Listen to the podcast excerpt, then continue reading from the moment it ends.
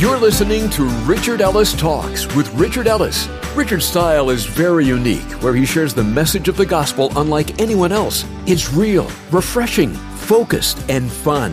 Whether you find yourself in a good place, maybe in a difficult place, or possibly even in a very lonely place, let me encourage you that you've come to the right place. Now, if you're not able to stick around with us for all of today's talk, you can always listen to, download, and even share this entire message with a friend right from our website, richardellistalks.com. So, with today's talk, here's Richard Ellis. The title of today's message is So Close. So, let me start with this. There's kind of a misnomer in some circles that to be American is to be Christian as though a nation could be a Christian nation. You say, well, isn't America a Christian nation?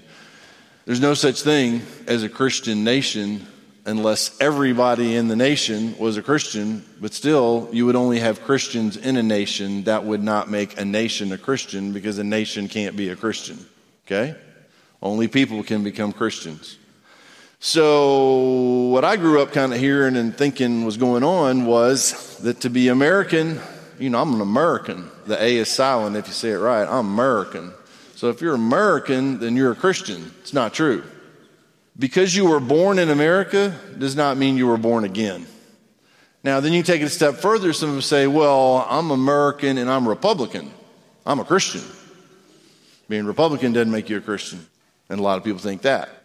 Then you say, well, I'm not just an American, I'm not just a Republican, I'm American Republican, I'm conservative. I'm a Christian.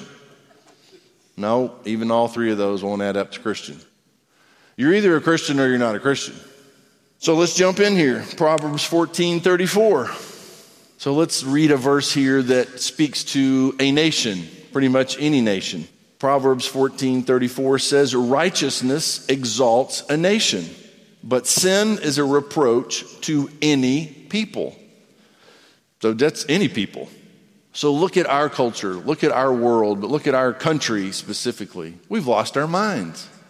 And there is a little history here. If you go back into the history of the United States, you say, well, I thought it was founded on scriptural things and all that. Your marriage may have been founded on all that. Look at your marriage. If you don't stick to the things that you build it on and keep building on those, you're going to end up with some crazy stuff. You say, well, but it's liberal people out there who have hijacked our country. Let me tell you something. Planes don't go down where they're intended to go down sometimes because hijackers are flying at one place and the people on the plane say, We ain't going there. We may die taking it down, but we're not going there. And so the people in a country that say, You know what? This isn't how it's supposed to be going. So if you really don't think that, then take a stand. You say, Well, are you making a political statement? No, I'm making a spiritual statement. You sit in a room where things are said and you don't agree with the things that are said. You don't have to be mean, but you can speak the truth in love. Let's go to Proverbs 16 25. So, so close. There are people that almost make heaven. They're going to almost make heaven. They're so close, but this is why they miss it. There is a way that seems right to a man, but its end is the way of death. So you're going to write your own ticket. So if you're sitting talking to somebody who's not a Christian and they say, well, you know what? I just believe that this, this, and this, and they kind of smorgasbord it together and say a little bit of this, a little bit of that, and I say this and I'm going to share something. I had a conversation recently with a young woman who the first time she had been to church was here recently. In her whole life, in her 20s, never been to church. So I end up in a conversation with her. I tear up because I'm concerned about her soul, and it's very intense with some other people around. And I said, So, what happens to you when you die? What do you believe happens to you when you die? And she says, I believe my body will feed the flowers, the daisies. And you know what I said? You're exactly right. So if you look at someone who says that, you say, Well, that's the dumbest thing I've ever heard. I'm talking about your soul. You'll burn in hell without Jesus. Oh, that really makes them want to jump in the boat with you, doesn't it? Now, all that may be true, but why do we have to say it that way?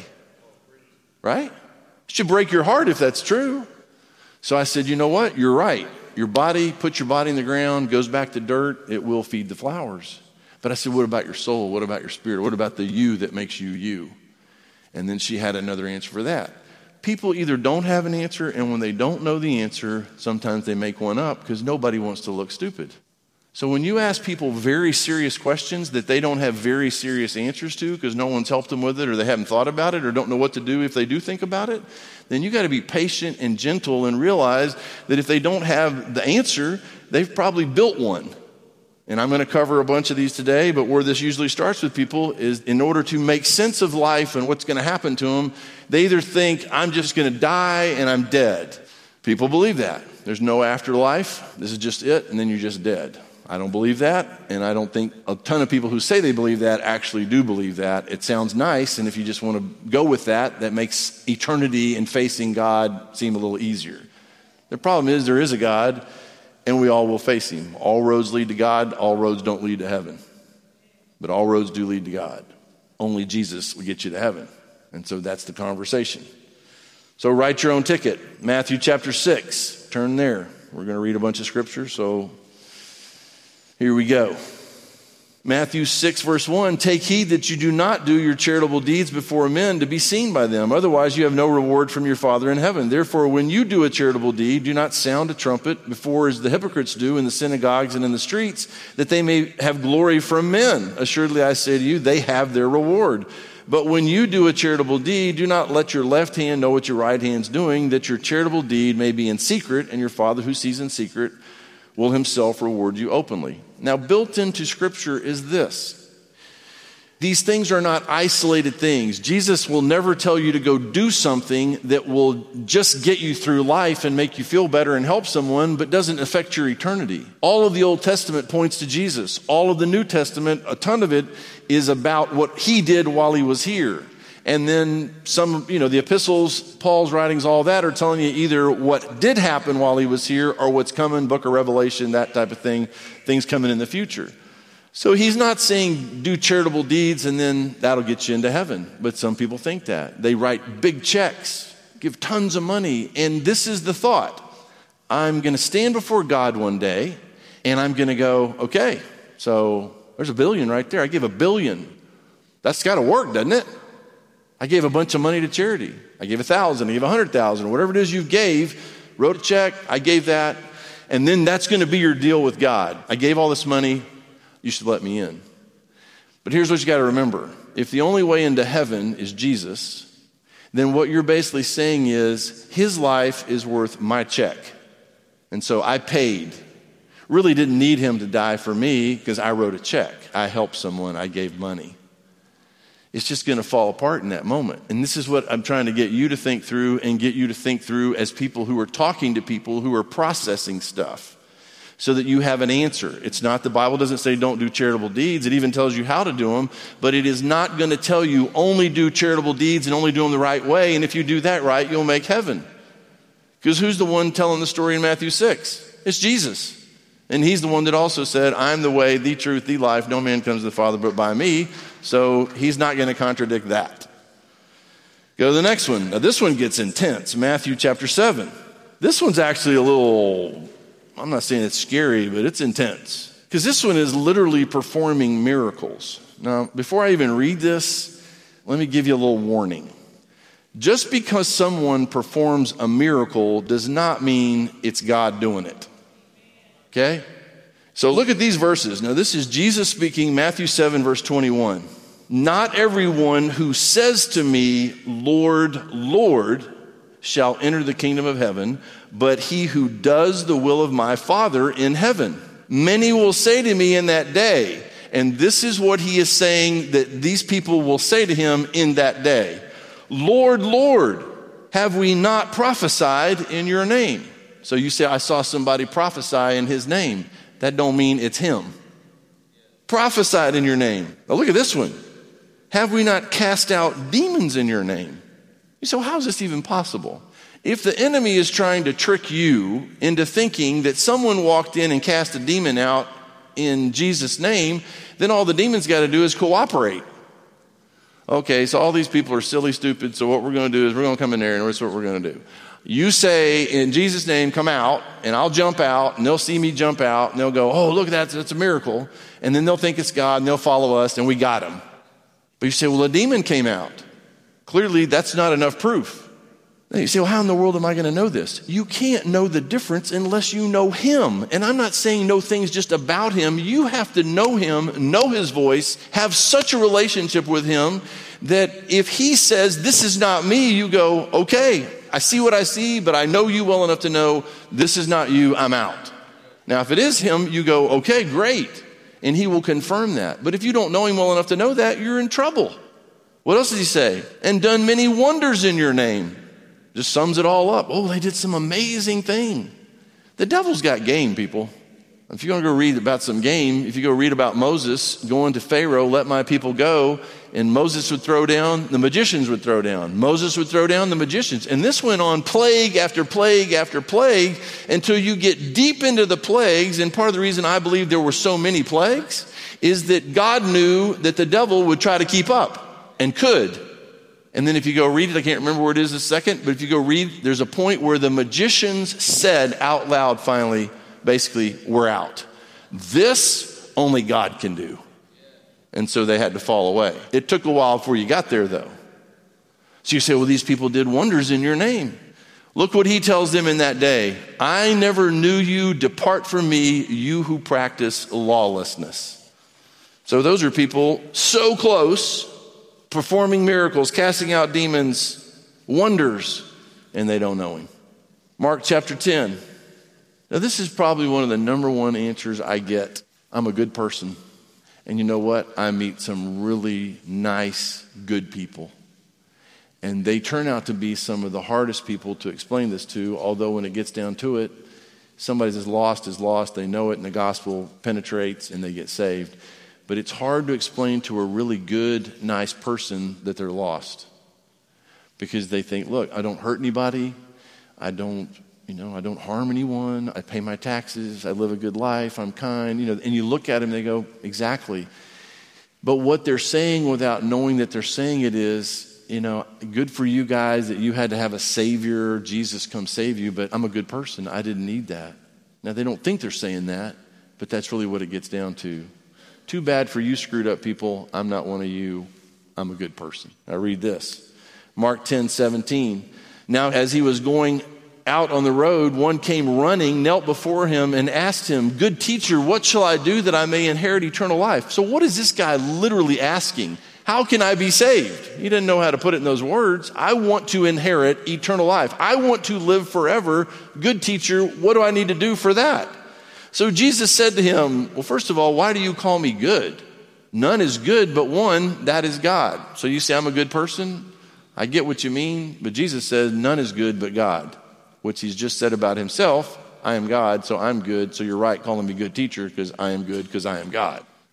You know the commandments do not commit adultery, do not murder, do not steal, do not bear false witness, do not defraud, honor your father and mother. And he answered and said to him, Teacher, all these things I have kept from my youth. So he's a good person. So he's talking to a good God, and he thinks he's a good person because he's kept all the rules.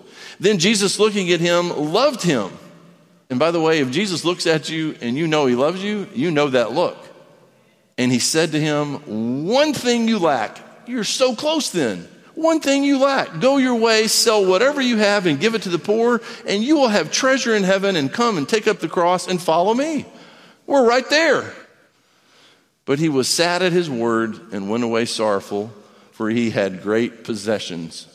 The truth of the matter is, he really didn't have many possessions at all. His possessions possessed him. So, yes, I want eternal life.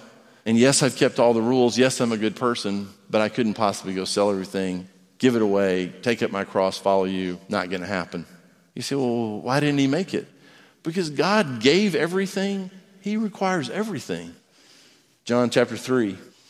And this is a bunch of people, and you need to make sure this is not you. Some people say, I was born into a Christian family, therefore I am a Christian.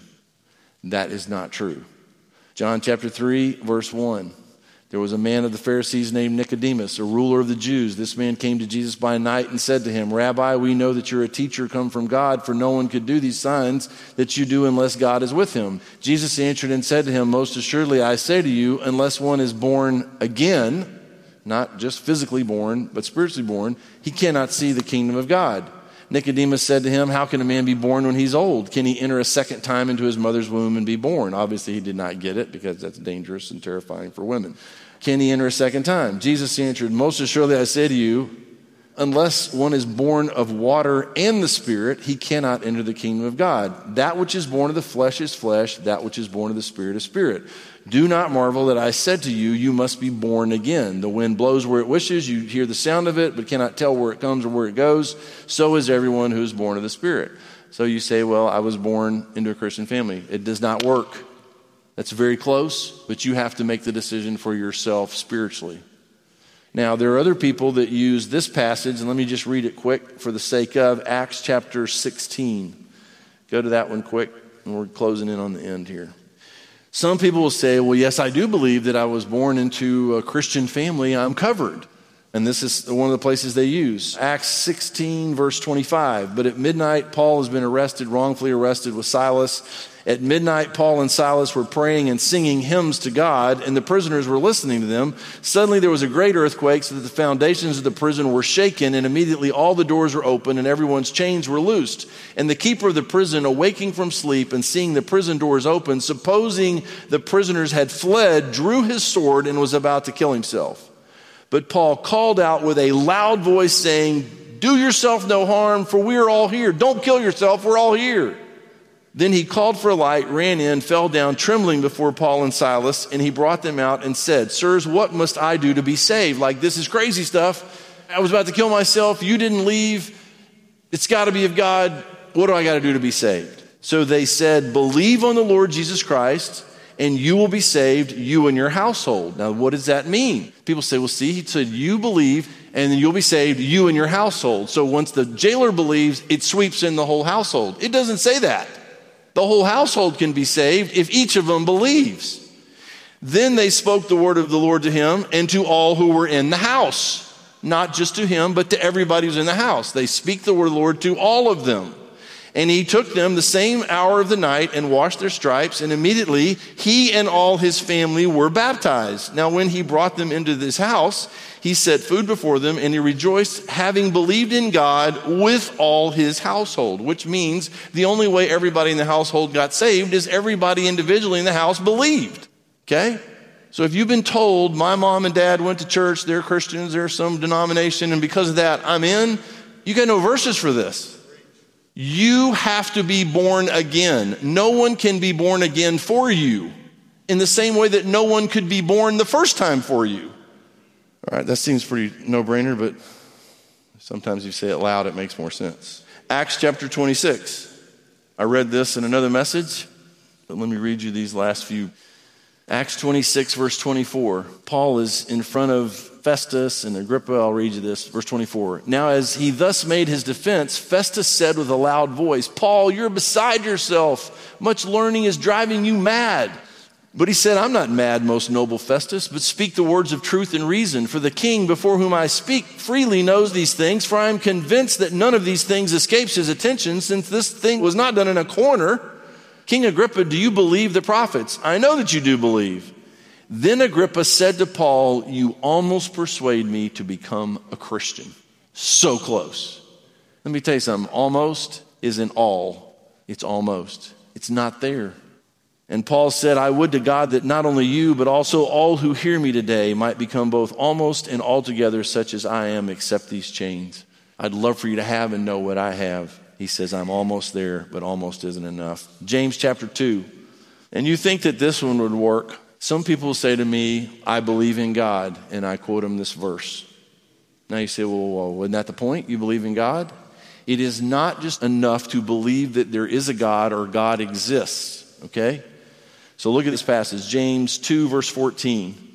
What does it profit, my brethren, if someone says he has faith but does not have works? Can faith save him? If a brother or sister is naked and destitute of daily food, and one of you say to them, Depart in peace, be warmed and filled. In other words, you look like a nutcase because the person is naked and destitute of daily food, and you're saying, Depart in peace and be warmed and filled, but you do not give them the things which are needed for the body. What does it profit?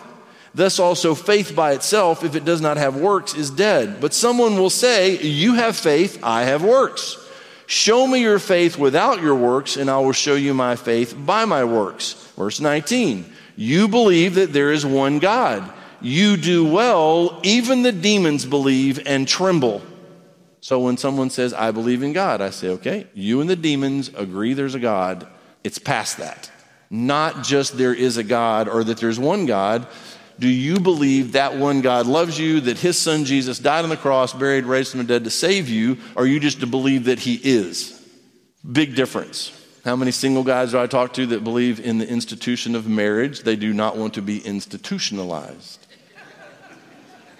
So they believe in marriage. Good for you. We'll find out if you believe in marriage. Ask some girl to marry you and marry her. Now you believe in marriage because now you're married. You're in that relationship. There's a Pew report done a while back. It says that 80% of Americans believe in God. Does that mean that 80% of Americans are Christians? No. Because sometimes it's the God of their choosing or their making, but they believe in some spirituality or whatever. They believe in God. So listen to me. You say, I believe in God. That's not enough. You've got to put your trust in that God. Sometimes I'll use a chair and I'll look at the chair. I say, Do you believe that chair will hold you? They say, Yeah. I say, Well, then sit in it and prove it. Big difference. Putting your faith, your weight, your trust in that chair is different than standing off the side saying it'll hold you. So, putting all of your life, all of your trust, all of your future, all of your hope, everything in Him, that's different than just believing that He exists. All right, let's do this last one in Romans chapter 10. Go back over to Romans. So, the point of all this today is this you can be so close, yet so far away. And in Romans chapter 10, verse 6, he says this But the righteousness of faith speaks in this way do not say in your heart, Who will ascend into heaven? Like, okay, who's going to go to heaven? That is, to bring Christ down from above, or who will descend into the abyss? That is, to bring Christ up from the dead. Like, we got to go somewhere to figure this out, go get him somewhere. But what does it say? The word is near you, in your mouth and in your heart. That is the word of faith which we preach. That if you confess with your mouth the Lord Jesus and believe in your heart that God has raised him from the dead, you will be saved. For with the heart one believes unto righteousness, and with the mouth confession is made unto salvation. For the scripture says, Whoever believes on him will not be put to shame. For there is no distinction between Jew and Greek, for the same Lord over all is rich to all who call upon him. For whoever calls on the name of the Lord shall be saved. Back up to verse 8. The word is near you. And I sit with people all the time and I see it in their eyes. It is literally on the tip of their tongue. They are that close, so close to becoming a Christian. And sometimes they'll say the words, and you say they're just words. Words have meaning. His word has meaning. Our words have meaning. You confess with your mouth Jesus is Lord, and you believe in your heart that God raised him from the dead, you'll be saved. It's not complicated. I've seen it happen over and over and over. We'll get back to Richard in a moment to close out today's talk. But first, I want to share something about our program. Our mission is actually very simple to take the planet. So it's our prayer that these daily talks from Richard aren't something you only hear and enjoy, but that they inspire you to share with others. Together, we can do this. The message of the gospel is something everyone needs to hear, and that's why it's such a priority to us. So join us in this important mission. Call us at 855 6 Richard to say you're in. Or you can get on board with us through our website, richardellistalks.com. Well, here's Richard with some closing thoughts for us. So you hear someone's objections, you hear their reasons, you keep talking, and you say, Look, do you believe that Jesus died on the cross, buried, raised from the dead for you? They say yes. Then help them get the words out. And usually what I do is say, I don't have a script of any kind. I'm not going to read a speech to you, kind of like wedding vows at a wedding. One person says something. God has said his words. It's your turn to say your words. So, something like this you say, God, I know that I'm a sinner and I need your forgiveness. I believe that Jesus died on the cross, was buried, and raised from the dead to pay for my sin and to offer me eternal life as a gift. I accept the gift of eternal life. I ask you to come live in me, through me, change me from the inside out, save me. That's how close you might be to heaven if you can just get those words out and believe in your heart, He'll save you. So that can happen for you in here or anywhere beyond here today. But the second part of what I'm saying is you can help someone do that. You say, I'm afraid I don't know what to say in the conversation. Yes, you do. Yes, you do. Because you got the God that made the universe living inside of you. So you take a deep breath and you say, Lord, I don't want to screw this up, but I don't want to walk away from this person because I see they're so close. Help me. You'd be amazed what you can come up with.